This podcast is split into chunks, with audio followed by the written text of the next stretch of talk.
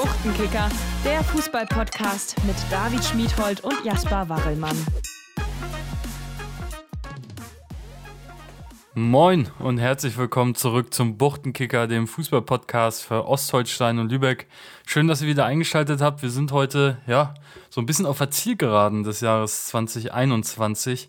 Die ersten Ligen haben sich schon in den Winterschlaf verabschiedet, aber wir sind natürlich immer noch da und ich bin wie gewohnt nicht alleine, sondern begrüße Jasper ganz herzlich. Jasper, schön, dass du da bist und wir heute weiter ein bisschen quatschen können. Ja, Cool, dass du heute auch wieder äh, Zeit und Lust mitgebracht hast äh, und wir heute ein wenig, äh, ja, schon über die ersten äh, abgeschlossenen Ligen, zumindest jetzt äh, für diese Winterpause, sprechen können. Aber natürlich ähm, unter anderem in der Oberliga und Regionalliga, da wurde auch noch gekickt. Und da haben wir heute natürlich auch mal wieder ein paar exklusive Stimmen für euch. Äh, genau, wir werden gleich mal uns ein bisschen so in den Kreisklassen umschauen, weil da jetzt ja so gut wie alle Spiele durch sind. Bevor ähm, wir das aber tun, darf ich euch äh, ja unseren diesmaligen Partner vorstellen. Äh, dieses Mal ist es der Kreisfußballverband Ostholstein. Äh, denn die suchen mal wieder nach neuen Schiedsrichtern, nach sportbegeisterten Menschen, die eben das Miteinander suchen und sich dafür begeistern können, am Wochenende mit der Pfeife auf dem Platz zu stehen. Es ist häufig ein Thema, jeder Verein äh, ist immer nach motivierten, qualifizierten und natürlich engagierten Schiedsrichtern ähm, ja, auf der Suche und äh, solltet ihr jetzt auf den Geschmack gekommen sein und euch fragen, was muss ich dafür tun? Äh, ganz einfach, ihr könnt euch bis zum 20. Dezember für den äh, Anwärterlehrgang anmelden. Das ist hier einmal bei uns in den Show Notes natürlich, dass ihr da äh, auf die Internetseite weitergeleitet werdet. Da findet ihr dann alle Informationen.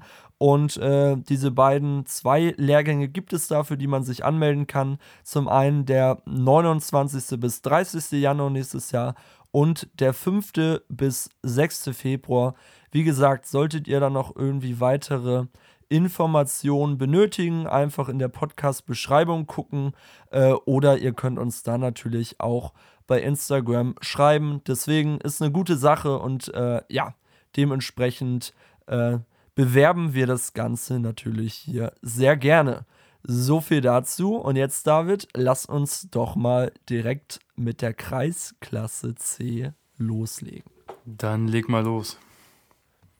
Ja, ähm, wir machen natürlich auch immer, bereiten so kleine Statistiken immer wieder auf, die wir bei uns äh, bei Instagram und Facebook hochladen, die da auch immer auf sehr viel Zuspruch trifft. Und ich habe mir mal angeguckt, ähm, ja, wer denn von der Kreisklasse C bis zur Kreisklasse A zwischen Fehmarn und, sagen wir mal, Travemünde oder Lübeck äh, der treffsicherste Stürmer war. Äh, ja, David, wie immer, du kennst das Spiel, darfst du mal schätzen, äh, wie viele Tore denn der treffsicherste Stürmer oder Offensivspieler in dieser Spielzeit bisher geschossen hat. Also ich war tatsächlich so ein bisschen auf fußball.de unterwegs. Ähm, gar nicht um, also schon um die Folge vorzubereiten. Da habe ich aber keine Statistik gesehen, die jetzt uns betreffen würde. Aber da standen so ein bisschen die erfolgreichsten Torschützen, die bei fußball.de irgendwie unterwegs sind. Okay. Ähm, verrückte Zahlen, also irgendwas mit 60 Treffern und so. Also äh, ja, ähm, so viel glaube ich jetzt nicht. Ich würde aber äh, einem äh, in, in unserem Einzugsgebiet 28 mm, Buden zutrauen. Ja, äh, 28 ist tatsächlich ein bisschen zu viel. Es sind äh, genau genommen 20 Tore. Ähm, aber wir äh, sorgen ja auch dafür, dass hier jeder äh, Kreisklassen-Kicker mal zu seinen äh, paar Minuten Fame kommt. Deswegen würde ich jetzt einfach mal so ein paar Namen vorlesen, die dieses Jahr bereits viele Tore erzielt haben. Auf 13 Tore kommen Christoph Borg von SG Neukirchen, Christopher Philipp Eggers von der Spielvereinigung Putlos, genauso wie Martin Ruge von der Spielvereinigung Putlos, 14 Tore Sebastian Müller von Schasshagen Pelzerhagen und Jigit Keres Ma von TSV Sims 2, die hatten wir ja auch äh, neulich hier im Podcast. Noch ein Tor mehr hat Bekir Kasikshi vom Kronsforder SV geschossen. So, und jetzt kommen wir nämlich schon aufs Treppchen. Mats Sören Burmeister von SV Göhl hat 18 Tore geschossen. Jan Bornemann von Rot-Weiß Mäusling kommt auf 19 Tore. Und Trommelwirbel, ich hoffe, du machst gerade äh, irgendwas. Ja, klasse, klasse. ähm, genau, 20 Tore hat Cedric Assmann vom ATSV Stockelsdorf zwei geschossen aus der Kreisklasse C. Und wir haben da doch direkt mal nachgefragt. Du, Cedric, ähm, wie hast du denn die meisten Tore erzielt? Bist du so ein, so ein Luca Toni oder eher der alte Ronaldo oder bist du ein Freistoßspezialist oder machst du ganz viele Elfmeter rein? Und er hat uns da doch direkt mal geantwortet. Ja, was bin ich für ein Stürmertyp? Äh, also, ich bin nicht dieser klassische Boxstürmer. Ähm, ich habe auch viel äh, ZOM gespielt bei uns oder falsche Neun, wie man es auch immer nennen will. So ein, so ein Mix da draus. Und ja, die meisten Tore letzten Endes ähm, im Zentrum Pass bekommen, einen aussteigen lassen, Zug zum Tor und dann das Eins gegen Eins mit dem Torwart worin ich persönlich auch äh, meine Stärke eigentlich sehe. Das waren eigentlich so die meisten der 20 Dinger. Waren auch ein paar Sweaties und Longshots dabei, aber ja, in der Regel äh, einen Gegenspieler nass machen und dann Zug zum Tor, eins gegen eins gegen Torwart. So ungefähr, ja, sah das die meisten Tore aus. Ja, so trocken wie er es erzählt, hat er die anscheinend auch reinge, reingemurmelt, die Dinger. Also, ähm, ja, aber starke Leistung. 20 Treffer ist meine Hausnummer. Sweaties ist auch ein schöner Begriff. Man, äh, der eine oder andere kennt es wahrscheinlich von FIFA, wenn der Ball äh, vom Keeper rübergelegt wird und man ja dann mit einem Kontakt den nur noch verwandeln muss. Ja, 20 Tore. Ich meine, wir sind hier natürlich auch der Buchtenkicker Scouting Podcast. Ich hoffe, dass durch uns nochmal irgendwelche Transfers zustande kommen, weil hier irgendwer äh, für irgendwie auf jemanden aufmerksam wird. Ähm, ja, ich habe dann natürlich Cedric auch gefragt, du, 20 Tore in der Kreisklasse C, äh, weckt das nicht Begehrlichkeiten beim einen oder anderen Verein? Ja, ähm, also man wird hier und da auf jeden Fall äh, mal angeschnackt. Ähm, bin jetzt ja auch nicht ganz unbekannt, so sage ich mal, aber ich spiele halt auch noch nicht wieder so lange. Ob das jetzt an den 20 Toren liegt äh, oder nicht, das kann ich persönlich äh, nicht sagen. Ähm, ja, aber hier und da kommt mal jemand äh, auf mich zu. Ähm, tatsächlich äh, strebe ich auch jetzt im Winter schon einen Wechsel an. Ähm, ich hatte da mit einem Verein, mit dem Trainer sehr gute Gespräche war da auch drei, vier, fünf Mal beim Training.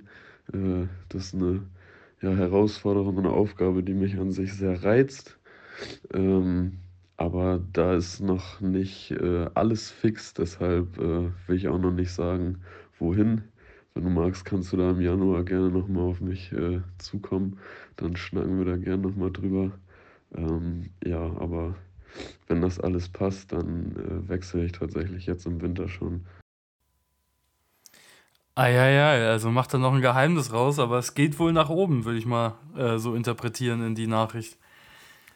Ja, also irgendein spitzfindiger Trainer äh, hat sich wohl auch mal so ein bisschen die, äh, die Torjäger-Statistiken in der einen oder anderen Liga angeschaut. Ähm, ja, und mittlerweile werden dann auch Wechsel schon fast exklusiv hier im Buchtenkicker verkündet. also äh, wir nehmen an Relevanz deutlich zu. Ähm, ja, gut, dann war natürlich jetzt die Frage 3, äh, was für Ziele er jetzt mit Stockelsdorf verfolgt. Natürlich, man könnte sagen, ein wenig obsolet, aber äh, ja, alle guten Dinge sind drei, deswegen hören wir da auch noch mal ganz kurz rein.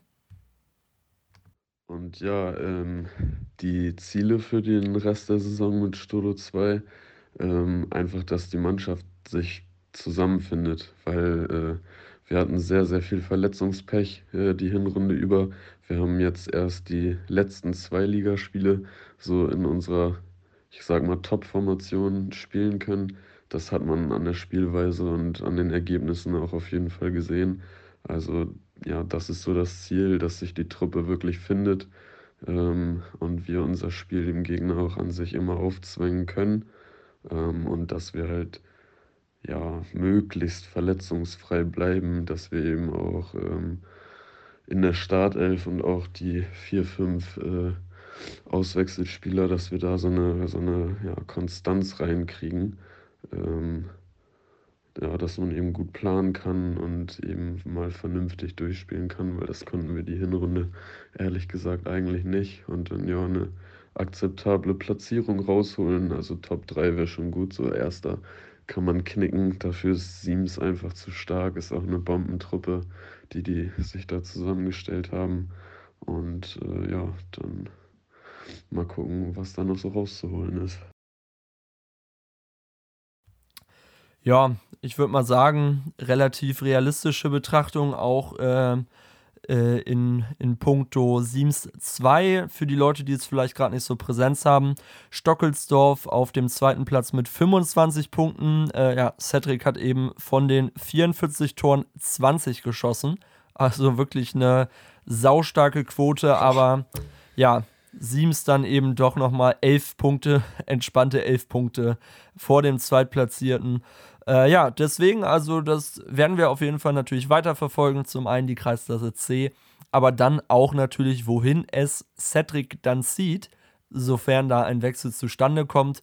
Ja, wir können ja, wir können ja so eine, so eine Transfer-Deadline-Day-Folge machen, David. Was hältst du davon? Dafür brauchen wir noch ein paar mehr Kontakte, aber wenn wir es bis dahin kriegen, dann äh, äh, bin ich dafür offen. Also äh, ich finde neue Ideen immer spannend, sagen wir so ja, gucken wir mal, was da möglich ist. Äh, ja, natürlich gibt es nicht nur äh, die besten Angreifer oder die besten Angriffsreihen. Äh, jemand sehr Intelligentes hat mal gesagt, mit dem Sturm gewinnt man Spiele, mit der Verteidigung Meisterschaften. Dafür werfe ich auch gern 2 Euro ins Phrasenschwein natürlich. Ich bitte drum. Ähm, ja, ähm, ich glaube, Sokrates oder Einstein, irgendwie so jemand hat das, ähm, hat das gesagt. Naja, ähm, genau, aber es gab natürlich auch ein paar sehr, sehr starke Defensiven. Ähm, ja, da möchte ich natürlich auch hier jedem sein, äh, seinen Hack geben, äh, dass man hier mal ganz kurz die Teams aufzählt. Ja, wie gesagt, Sims 2 nicht nur eine gute Offensive, sondern mit elf Gegentoren aus zwölf Spielen eine gute Defensive ähm, SC Neukirchen ähm, aus, dem, äh, aus der nördlichen Staffel mit elf Spielen, sechs Gegentoren, Göhl acht Spiele, elf Gegentore, Kalübbe, die wir auch hier natürlich im Podcast äh, schon zu Gast hatten, mit neun Spielen, sechs Gegentoren und die SVG Pönitz 2 mit elf Spielen und sieben Gegentoren. Und äh, ja, da habe ich dann doch gleich mal den äh, Torhüter von Pönitz 2, Kjeld Kienitz, gefragt, äh, wie kommt es denn, dass man vor allem gerade so Kreisklasse B, C, A, da geht so ein Spiel auch gerne mal 8-4 aus äh, und dann hat man da so häufig die Null gehalten. Wie lässt sich das denn erklären, Herr Kienitz? Ich denke, den ausschlaggebenden Punkt, weshalb die Defensive so gut steht, gibt es nicht. Das sind ganz viele einzelne Aspekte, die da ineinander greifen. Wir sind eine Truppe, wie sich das viele wünschen würden. Die Stimmung in der Mannschaft ist gut. Wir haben einen breiten Kader. Alle haben Bock, eine hohe Trainingsbeteiligung. Und wir haben auch die Qualität in der Mannschaft, mit einem breiten Kader jederzeit Ausfälle kompensieren zu können. Ein gutes Spielsystem vom Trainer mit auf den Weg gegeben bekommen. Sind jetzt auch in dieser Konstellation seit Jahren eingespielt haben uns da, wo uns noch was fehlte, punktuell aus Arnsburg 2 bedient. Und so muss man sagen, gibt es eigentlich nichts, wo man meckern kann. Und trotzdem wird immer gemeckert, aber dann eben auf hohem Niveau, dass man trotz guter Leistung einfach nie zufrieden ist und immer hungrig ist, noch mehr zu erreichen. Ja, so, so viel dazu, relativ, äh, relativ trocken.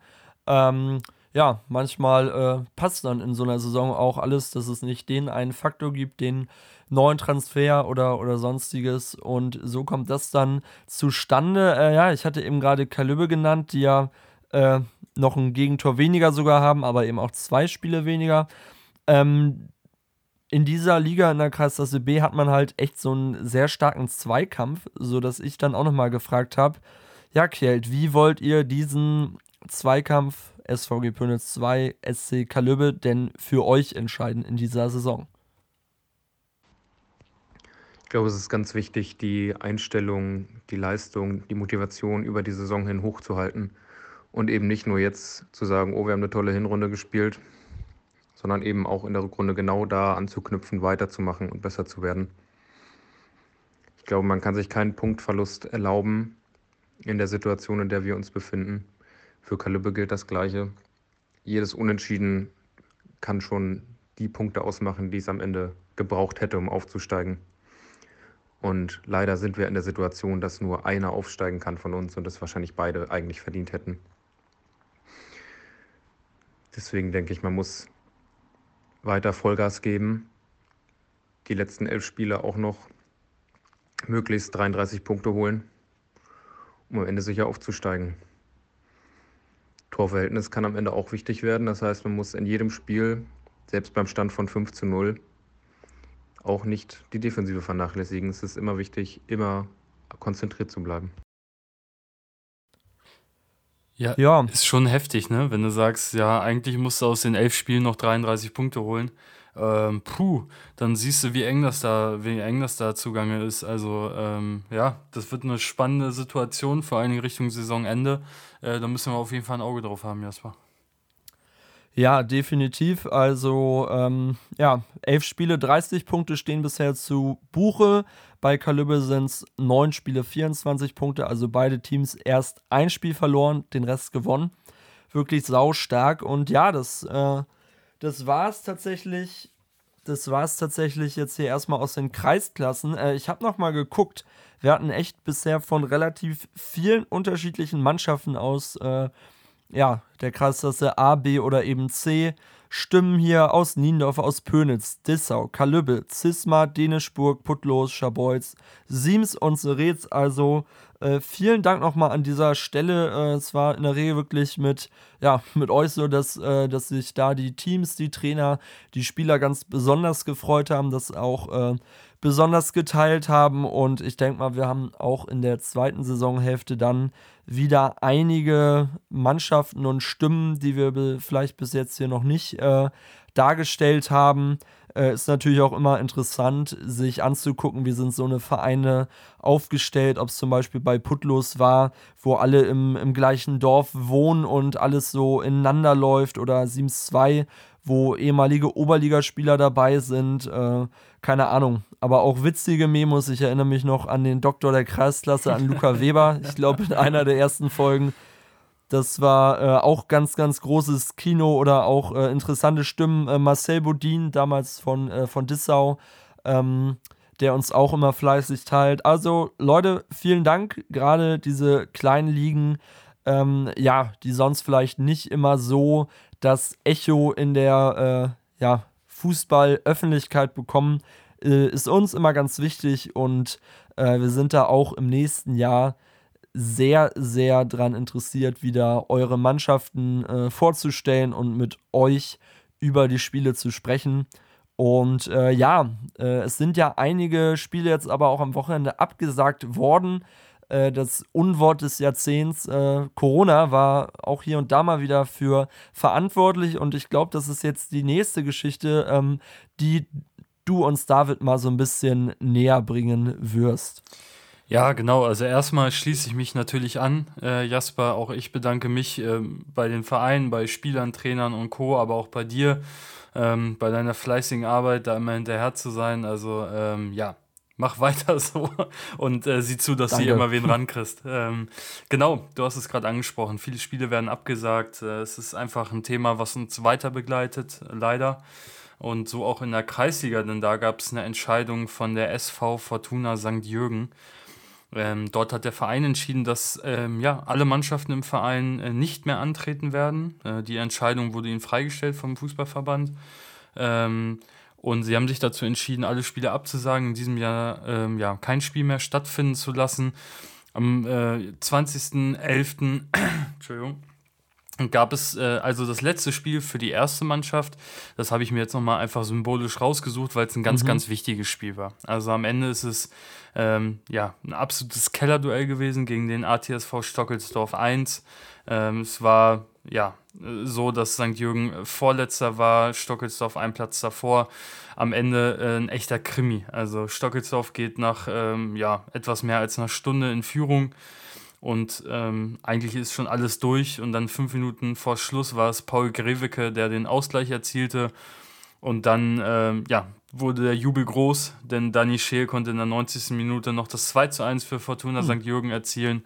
Also ganz, ganz wichtige drei Punkte, die sie gleichermaßen aus dem Tabellenkeller bzw. von den Abschiedsplätzen äh, abheben. Sie sind jetzt Neunter von elf, die letzten beiden steigen ab, haben äh, Stockelsdorf somit äh, ja, in die Abstiegszone geschubst, haben jetzt elf Punkte nach elf Spielen, 24 zu 30 Tore.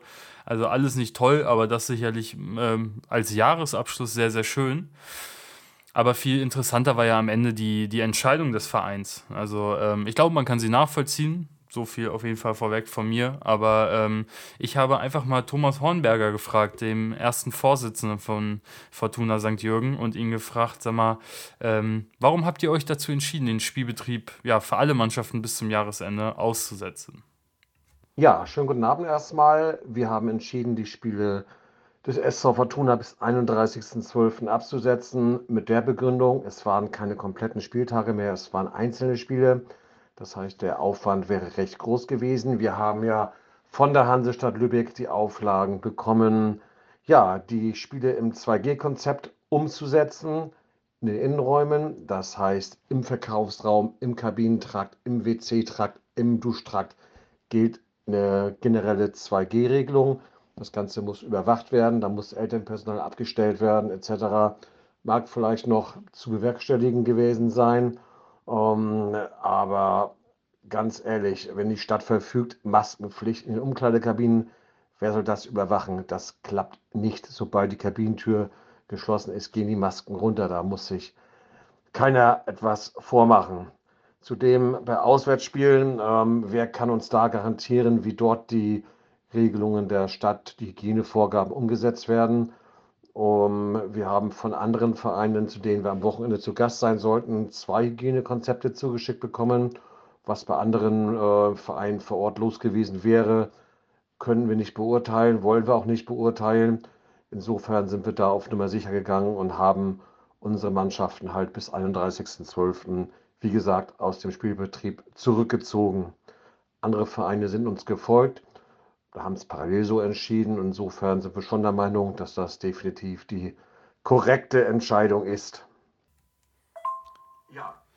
Ja, also ich glaube, alles nachvollziehbar. Ne? Am Ende ist es mhm. äh, ein riesiger Aufwand und äh, ich glaube, das, was er auch sagen will, ist, ey, wir wollen, dass es sicher ist, weil die Gesundheit an erster Stelle steht, aber du kannst es nicht zu 100% überprüfen. Und ähm, er sagte, es waren Einzelspiele, die jetzt abgesagt wurden. Am Ende äh, finde ich eine total nachvollziehbare Entscheidung. Ähm, jetzt sind vier Monate Pause. Äh, hoffen wir mal alle, dass sich die Situation bis dahin entspannt hat und dann eben auch ähm, ja, die, die Hygienevorschriften gelockert werden, dass solche Dinge eben nicht mehr so aufwendig sind und ja, die Gesundheit da nicht mehr so gefährdet ist. Von daher, ja, finde ich ähm, super, super begründet und total nachvollziehbar. Ja, total. Also vor allem, und das, da hatte ich bisher noch gar nicht drüber nachgedacht, es gibt ja eben auch die besagten Auswärtsspiele. Und da liegt es begrenzt in der eigenen Hand, äh, wie, wie das Hygienekonzept ist, wie das alles abläuft. Und äh, deswegen, ich kriege es jetzt auch momentan mit, hatte ich zum Beispiel von gelesen, der FC Niendorf verzichtet zum Beispiel auf eine Weihnachtsfeier. Also momentan gibt es da sehr viele Leute, die sich eben äh, ja, über Corona und Fußball im Zusammenspiel Gedanken machen. Ähm, vielleicht sind es auch so Bilder wie aus Köln vom Wochenende, wo 50.000 Leute im Stadion sind, die dann beim ein oder anderen wirklich nochmal zum Umdenken geführt haben oder dass man sich hier und da nochmal Gedanken macht. Und äh, ja, man hat es, glaube ich, in den meisten Ligen gesehen. Es sind überall Spiele ausgefallen. Natürlich fällt hier und da auch noch ein Spiel irgendwie wegen den Witterungsbedingungen aus. Aber äh, häufig wird auch Corona da äh, mit reingespielt haben, glaube ich. Auf jeden Fall, ja. Ich habe ihn dann auch nochmal gefragt, äh, wie denn diese Entscheidung abgelaufen ist, weil mich das einfach interessiert hat, ähm, mhm. wo, ob da jetzt jeder einzelne Trainer und jeder einzelne Spieler mit einbezogen wurde in diese Entscheidung oder ob man das sozusagen auf Vorstandsebene entschieden hat. Und äh, auch dazu hat er nochmal was Ja, gesagt. wir haben diese Entscheidung quasi auf äh, Vorstandsebene gefällt. Im Vorstand ist äh, der Jugendleiter mitvertreten als Sprecher der Jugendtrainer der dementsprechend seine Meinung bzw. die Meinung der Jugendtrainer mit einbringen konnte in diese Abstimmung. Ja, also auch das am Ende ähm, total nachvollziehbar. Es wurde möglichst äh, ja, versucht, von allen eine Meinung einzuholen, die da dann auch zu präsentieren. Und am Ende äh, muss, oder ja, kann man ja auch ehrlich sagen, ähm, ist das ja auch keine Entscheidung, wo man jetzt unbedingt sich gegenstellt. Ich glaube, am Ende ist es die richtige Entscheidung, ähm, um eben auch einfach die Gesundheit aller zu schützen. Und dann kann man jetzt in Ruhe abwarten und Daumen drücken und hoffen und äh, sich impfen lassen und dann ganz im Ende März wieder, äh, wieder losgehen und dann macht das Ganze auch wieder zehnmal mehr Spaß. Ja, auf jeden Fall. Aber ja, äh, gute und, äh, gute und wichtige Informationen da aus St. Jürgen. Und ähm, ja, auf jeden Fall sehr, sehr nachvollziehbar, wie der Verein gehandelt hat. Ähm, ach genau, was mir gerade noch einfällt, ähm, wir hatten es, glaube ich, nur bei Instagram geschrieben, die ersten Hallenturniere wurden auch schon abgesagt. Äh, leider, leider, leider fällt äh, das Hallenmasters auch in diesem Jahr wieder ins Wasser. Ähm, ja, wir ja, hatten guten Riecher. Ist, so traurig das auch ist. Ja. Ich wünschte, wir hätten ihn nicht gehabt, aber ähm, ja, ihr habt es hier vielleicht auch gehört. Wir haben darüber schon mal spekuliert, dass es möglicherweise erneut ausfallen muss. Und so ist es auch gekommen. Ja, der Confima Cup auch in Lübeck, auch eins der größeren Turniere, wurde auch schon abgesagt und ja, ich gehe mal davon aus, der ein oder andere wird sich freuen, der sowieso immer nur äh, irgendwie die Leute über die Bande grätscht äh, dieses Jahr nicht in die Halle äh, zu gehen, aber der eine oder andere wird es wahrscheinlich auch schade finden. Ich kann mich damals immer noch daran erinnern, dass es sehr viel Spaß gemacht hat. Man ist dann irgendwie noch mal so zwischen Weihnachten und Silvester hat man sich anderthalb Stunden in der Halle getroffen, hat dann irgendwie nur auf zwei Tore gekickt und danach noch ein Bierchen getrunken. Mir hat das immer sehr, sehr viel Spaß gemacht, aber ja, besondere Situationen erfordern leider besondere Maßnahmen. So viel dazu. Und äh, wenn wir jetzt über die Oberliga sprechen, geht es auch schon wieder um Spielabsagen. Dieses Mal ging es allerdings äh, bei Pansdorf gegen Neumünster zum Beispiel um den Platz. Dadurch hat zum Beispiel der TSV Pansdorf, äh, die erste Mannschaft, jetzt schon Winterpause. Eigentlich war es geplant, mit einem Bus äh, gemeinsam dorthin zu fahren. Äh, ja, wegen der Corona-Bedingungen wurde das dann schon ab ad acta gelegt und am Ende äh, wurde dann dieses Spiel abgesagt, sodass wir an dem äh, Samstag dann tatsächlich nur noch ein Spiel hatten. Oldenburger SV gegen VfB Lübeck 2. Und da habe ich dann direkt mal mir eine Memo eingeholt von Silas Meyer vom VfB Lübeck, ähm, der uns mal ein bisschen was über diesen 4 zu 2 Sieg erzählt hat. Moin Jasper. Moin Jasper. Ähm, ja, zu unserem Spiel gestern gegen Oldenburg. Ähm, wir haben ja 4-2 gewonnen. Das war von Anfang bis Ende eine richtig gute Mannschaftsleistung. Ähm, wir haben, wie unser Trainer auch schon im Sportbuzzer gesagt hat, den Matchplan von Anfang bis Ende richtig gut durchgezogen. Auch in Unterzahl für mehr als 50 Minuten.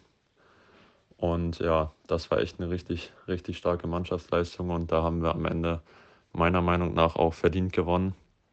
Ähm, ja, zum Spiel vielleicht kurz. Ähm, wir sind relativ schnell in, mit 1-0 in Führung gegangen, haben dann auch zeitnah das 2 und 3-0 gemacht. Durch drei echt gut rausgespielte Konter, wo wir schnell nach vorne gespielt haben und Oscar dann schon ziemlich schnell den Hattrick geschnürt hat. Ja, dann haben wir leider einen Handelfmeter gegen uns bekommen und eine rote Karte. Mm, dann sind wir oder haben wir das 1 zu 3 gegen uns bekommen und waren dann halt für mehr als 50 Minuten in Unterzahl. Ja, haben dann auf 4-4-1 umgestellt, also nur noch auf eine Spitze und standen aber trotzdem immer noch kompakt, wollten uns nicht zu weit reindrängen lassen was natürlich schwer war in Unterzahl. Bis zur Halbzeit konnten wir aber dann noch das 3 zu 1 halten und haben dann in der zweiten Halbzeit leider relativ schnell schon das 2 zu 3 bekommen. Der Druck von Oldenburg wurde dann natürlich auch immer höher. Die haben dann nochmal ordentlich eine Schippe raufgelegt. Wir konnten aber noch zwei, drei gute Aktionen von Oldenburg in letzter Situation klären. Und ja, dann haben wir, ich weiß nicht, eine Viertelstunde vor Schluss dann das 4-2 gemacht, was dann natürlich nochmal ordentlich Aufschub gegeben hat. Und äh, ja, Oscar hat damit dann seinen Viererpack geschnürt, der echt einen guten Tag hatte. Aber wie gesagt, also das war echt eine Mannschaftsleistung. Jeder hat da gekämpft, auch in Unterzahl. Jeder ist für jeden gelaufen, alle, die reinkamen. Meiner Meinung nach auch ein verdienter Sieg. Also das haben wir uns echt, da haben wir uns echt belohnt. Ja, äh, auch geil, ne? Machst du, machst du vier Tore und ja, hat einen ganz guten Tag gehabt.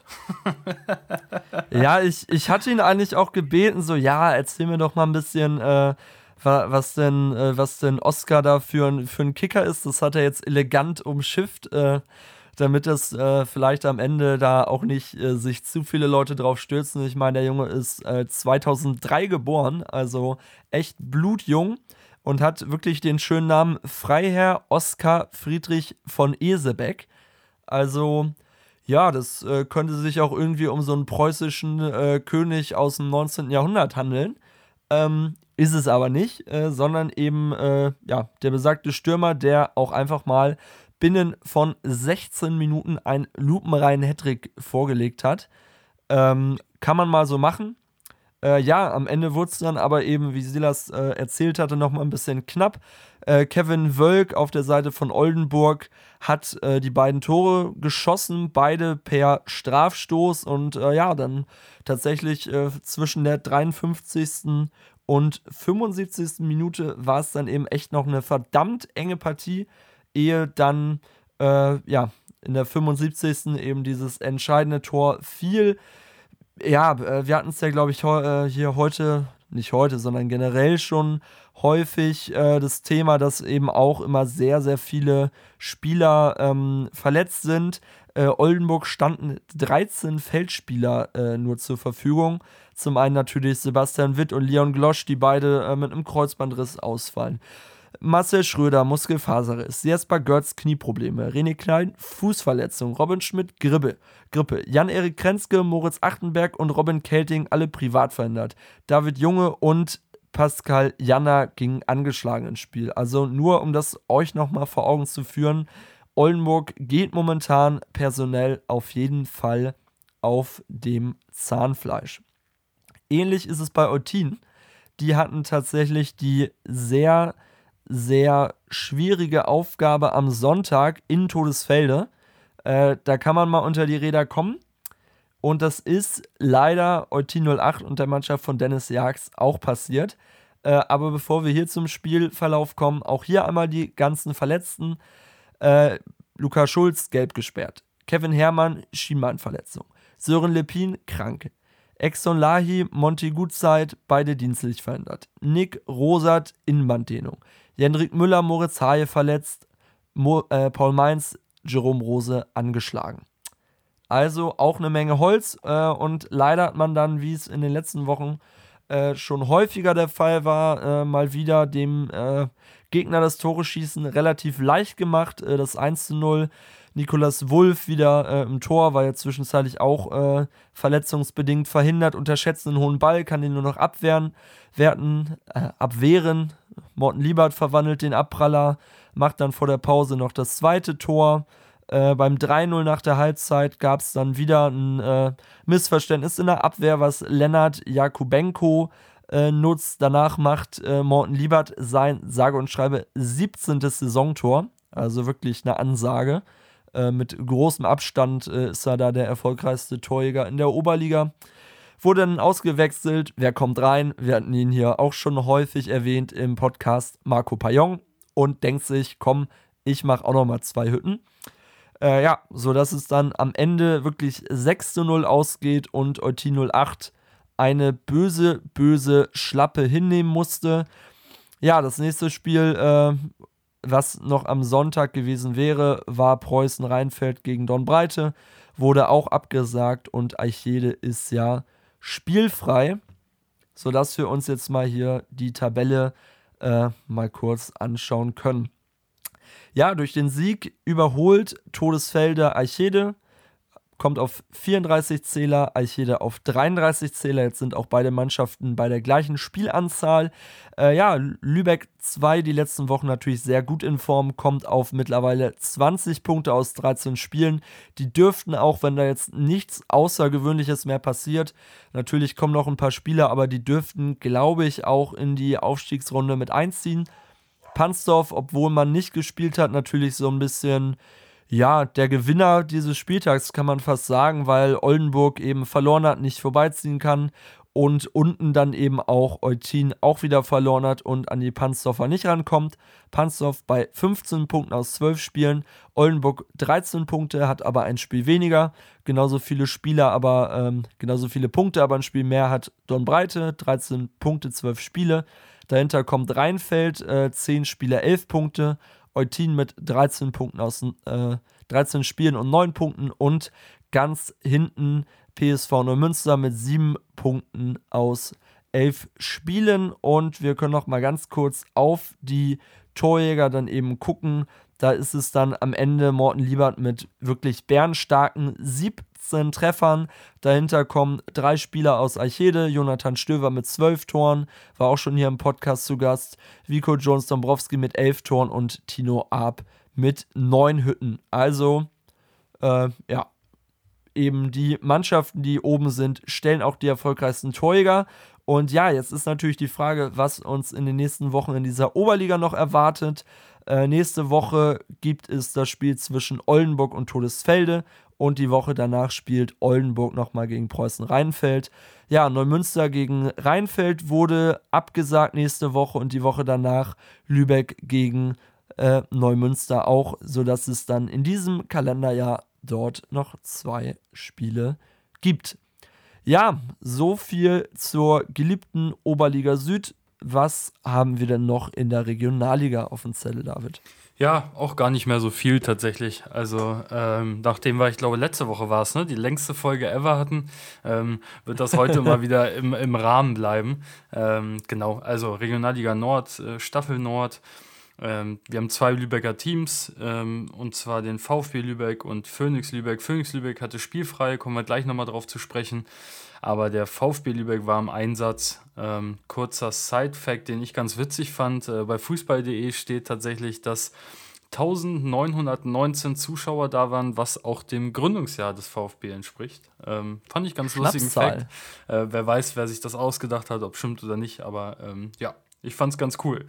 Ähm, genau, also VfB Lübeck hatte Eintracht Norderstedt zu Gast äh, Norderstedt, die gut in die Saison gestartet sind, dann ein bisschen Probleme hatten. Am Ende ein ganz, ganz wichtiger äh, Dreier für, für den VfB. Ähm, lagen zurück. Nach einer Stunde war es Jonas Behunek, der äh, die Norderstädte in Führung brachte, auswärts. Aber Malek Fakro, der ja am Anfang der Saison alles getroffen hat, dann gar kein Teil der Mannschaft mehr so richtig war und gar keinen, ja, nicht mehr so die Spielzeit hatte, die er die er noch am Anfang hatte, ähm, erzielt in der 66. also kurze Zeit später den Ausgleich. Und dann ist es Vjekoslav Taritas, der in der 75. Minute den 2 zu 1 Siegtreffer erzielte. Ja, wichtige drei Punkte. Warum? Äh, ganz einfach, das ist der Blick auf die Tabelle, denn damit hieft sich der VfB an den Norderstädtern vorbei auf den sechsten Tabellenplatz, jetzt mit 20 Punkten nach 15 Spielen. Also von daher, ja, man kratzt so ein bisschen an der Aufstiegsrunde. Bleibt mal abzuwarten, was dann noch drin ist in den, in den verbleibenden Partien. Aber ja, genau, ich hatte es eben schon mal angesprochen. Das zweite Team Phoenix Lübeck, äh, die hatten dieses Wochenende spielfrei. Ähm, und ja, kam ihnen nicht so ganz zugute, wenn man jetzt auf die Tabelle blickt. Sie sind auf den neunten Platz abgerutscht nach 16 Spielen, jetzt mit 17 Punkten, 21 zu 31 Tore. Der Weg bis zur Aufstiegsrunde ist noch echt weit. Ähm, es ist immer noch möglich, das muss man dazu sagen, aber der Weg ist echt lang geworden. Ähm, und deswegen habe ich Daniel Safadi mal gefragt, ähm, ja, wie sieht's aus? Glaubt ihr noch fest daran oder bereitet ihr euch schon auf die Abstiegsrunde vor? Wie ist so ein bisschen die Stimmung in der Mannschaft? Ähm, und da wollte er gar nicht viele Worte verlieren, sondern hat es äh, kurz und knapp auf den Punkt gebracht. Hallo zusammen. Äh, danke für die Fragen. Ich glaube, ich kann aber beide Fragen in einer Antwort zusammenfassen. Ähm, wir denken derzeit wirklich nur noch von Spiel zu Spiel, versuchen das Beste aus jedem Spiel herauszuholen. Wir, es wird oder es wird kein Spiel geben, ähm, was wir angehen, dass es nur ein Unentschieden reicht oder da gar keine Punkte zu holen sind. Jedes Spiel gehen wir so an, werden versuchen, dieses Spiel zu gewinnen. Da ist es völlig egal, wie der Gegner heißt. Wir werden versuchen, die höchstmögliche Punktausbeute aus den letzten Spielen noch rauszuholen und dann schauen wir mal alle zusammen, was dann geht oder was eben auch nicht geht. Ja, Jasper. Und dann gleich noch ein kleines Rätsel hinterher. Ich habe es mir zweimal angehört, um zu wissen, was dieses mhm. Geräusch im Hintergrund ist. Was ist dein Tipp? Boah, ähm, das erinnert mich äh, früher an die RSH-Radiorätsel. Kennst du das? nee, kenn ich das nicht. Das hat wahrscheinlich. Äh, nee, okay, ähm, und zwar war es da so, dass es ein Geräusch gab und das musste man erraten. Ah, okay. Und mit jeder falschen Antwort wurden irgendwie ein paar hundert Euro mehr in den Topf geworfen. Und das hat teilweise Wochen gedauert, bis dann das richtige Geräusch äh, ja, erraten wurde quasi. Aber nee, äh, ich könnte es jetzt nicht sagen. Also ich weiß es ja am Ende auch nicht, aber meine Vermutung ist, dass es äh, der Scheibenwischer im Auto war auf einer trockenen Scheibe. das ist meine ah, Vermutung. Ja. Das könnte passen. Naja, aber wie gesagt, äh, Daniel hat das, hat das gut auf den Punkt gebracht. Also am Ende ist egal, der Blick geht jetzt nach vorne, Spiel zu Spiel, äh, möglichst alles gewinnen, um irgendwie sich noch die kleine Chance ähm, ja irgendwie mm, ja daran festhalten zu können, doch noch in die Aufstiegsrunde zu kommen und dann auch mit dem Abstieg einfach nichts mehr zu tun zu haben. Der Weg ist weit, wie gesagt, aber es ist immer noch möglich. Ähm, es heißt jetzt punkten und äh, Siege holen und ja, über sich hinauswachsen. Ich glaube, das trifft es am Ende ja, fast, fast am besten. Wenn man jetzt noch mal ein bisschen in den Ausblick guckt, äh, was wart, erwartet uns jetzt in der Regionalliga noch, äh, vor allem die Lübecker Teams. Äh, erstmal ist es so, dass noch, ich glaube, äh, zwei Spieltage anstehen, bevor es dann auch für die Regionalliga, für die Viertligisten in die Pause geht. Phoenix Lübeck empfängt jetzt am Samstag das Tabellenschlusslicht aus Altona. Ähm, ganz, ja, kann man, glaube ich, kurz und knapp zusammenfassen, Pflichtsieg. Äh, das musst du gewinnen, wenn du noch Chancen haben willst, aber auch allgemein Altona in dieser Saison ja wirklich zu schlagen kommen nicht so ganz zurecht. Also das müssen drei Punkte sein, die man dann zu Hause behält. Und für den VfB geht es ja zu einer Mannschaft, die oben noch eng dabei ist, und zwar Teutonia. Am Sonntag dann äh, auch ein wichtiges Spiel, denn auch der VfB kämpft noch um den Einzug in die Aufstiegsrunde. Da gibt es keine Ausreden. Da müssen äh, drei Punkte her und aus Lübecker Sicht mit der Lübecker Brille auf am Ende ja, müssen, muss es ein Sechs-Punkte-Wochenende werden. Und ja, wenn man sonst auf die Tabelle guckt, Holstein Kiel 2 ähm, löst wieder Weiche Flensburg oben ab, hat jetzt 34 Punkte nach 16 Spielen, aber Weiche Flensburg noch zwei Partien weniger. Auf der Uhr äh, bedeutet, sie haben jetzt 32 Punkte, sie können dann noch locker dran vorbeiziehen in den zwei Spielen. Es bleibt spannend, aber vor allem bleibt spannend mit unseren Lübecker Teams, ob sie es beide schaffen, ob es eine schafft, ob sie es beide verpassen. Äh, egal was passiert, für uns im Podcast ist es gut, weil die Spannung wird groß. Äh, sollten sie es beide nicht schaffen, dann wird es ähm, ja, ein Krimi wahrscheinlich äh, in, der, in dieser Abstiegsrunde. Und ansonsten können wir die Daumen drücken, dass da vielleicht auch mal eine Überraschung möglich ist. Ja, Jasper, das war's auch schon von der Regionalliga. Und das war es auch mit der heutigen Folge. Oder hast du noch irgendwas, äh, was du mir noch oder uns allen mitteilen möchtest? Nee, äh, tatsächlich nicht. Ähm, genau, ihr habt es heute schon mal hier äh, gesehen, wie das in den nächsten Wochen ablaufen wird. Jetzt haben wir uns die, äh, die Kreisklassen vorgenommen. Wir werden jetzt, äh, das müssen David und ich selbst nochmal gucken, in welcher, in welcher Reihenfolge wir das die nächsten Wochen machen. Aber ich meine, ihr habt es ja eben gerade schon mitbekommen. Äh, die ganzen Ligen sind eigentlich bis auf wenige Ausnahmen durch. Nächste Woche haben wir ein Oberligaspiel.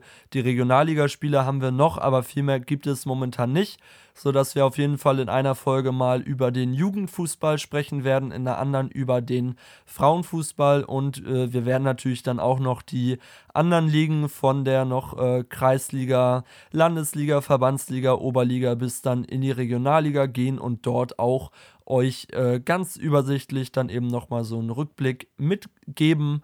Und ansonsten haben wir auch noch zwei, drei äh, Ideen, die wir dann irgendwann wahrscheinlich so gegen Januar dann äh, umsetzen werden. Aber vielleicht gönnen wir uns dann auch noch mal ein Päuschen von zwei, drei Wochen. Das werden wir dann in den nächsten äh, Wochen mal so ein bisschen äh, peu à peu euch alles bekannt geben.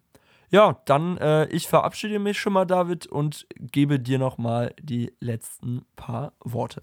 Ja, also da ich eine Punktlandung will, habe ich jetzt noch acht Sekunden. Äh, bleibt gesund, äh, passt auf euch auf und wenn ihr Ideen habt für irgendwelche Folgen oder was auch immer, schreibt uns wie immer. Haut rein. Ciao. Ciao.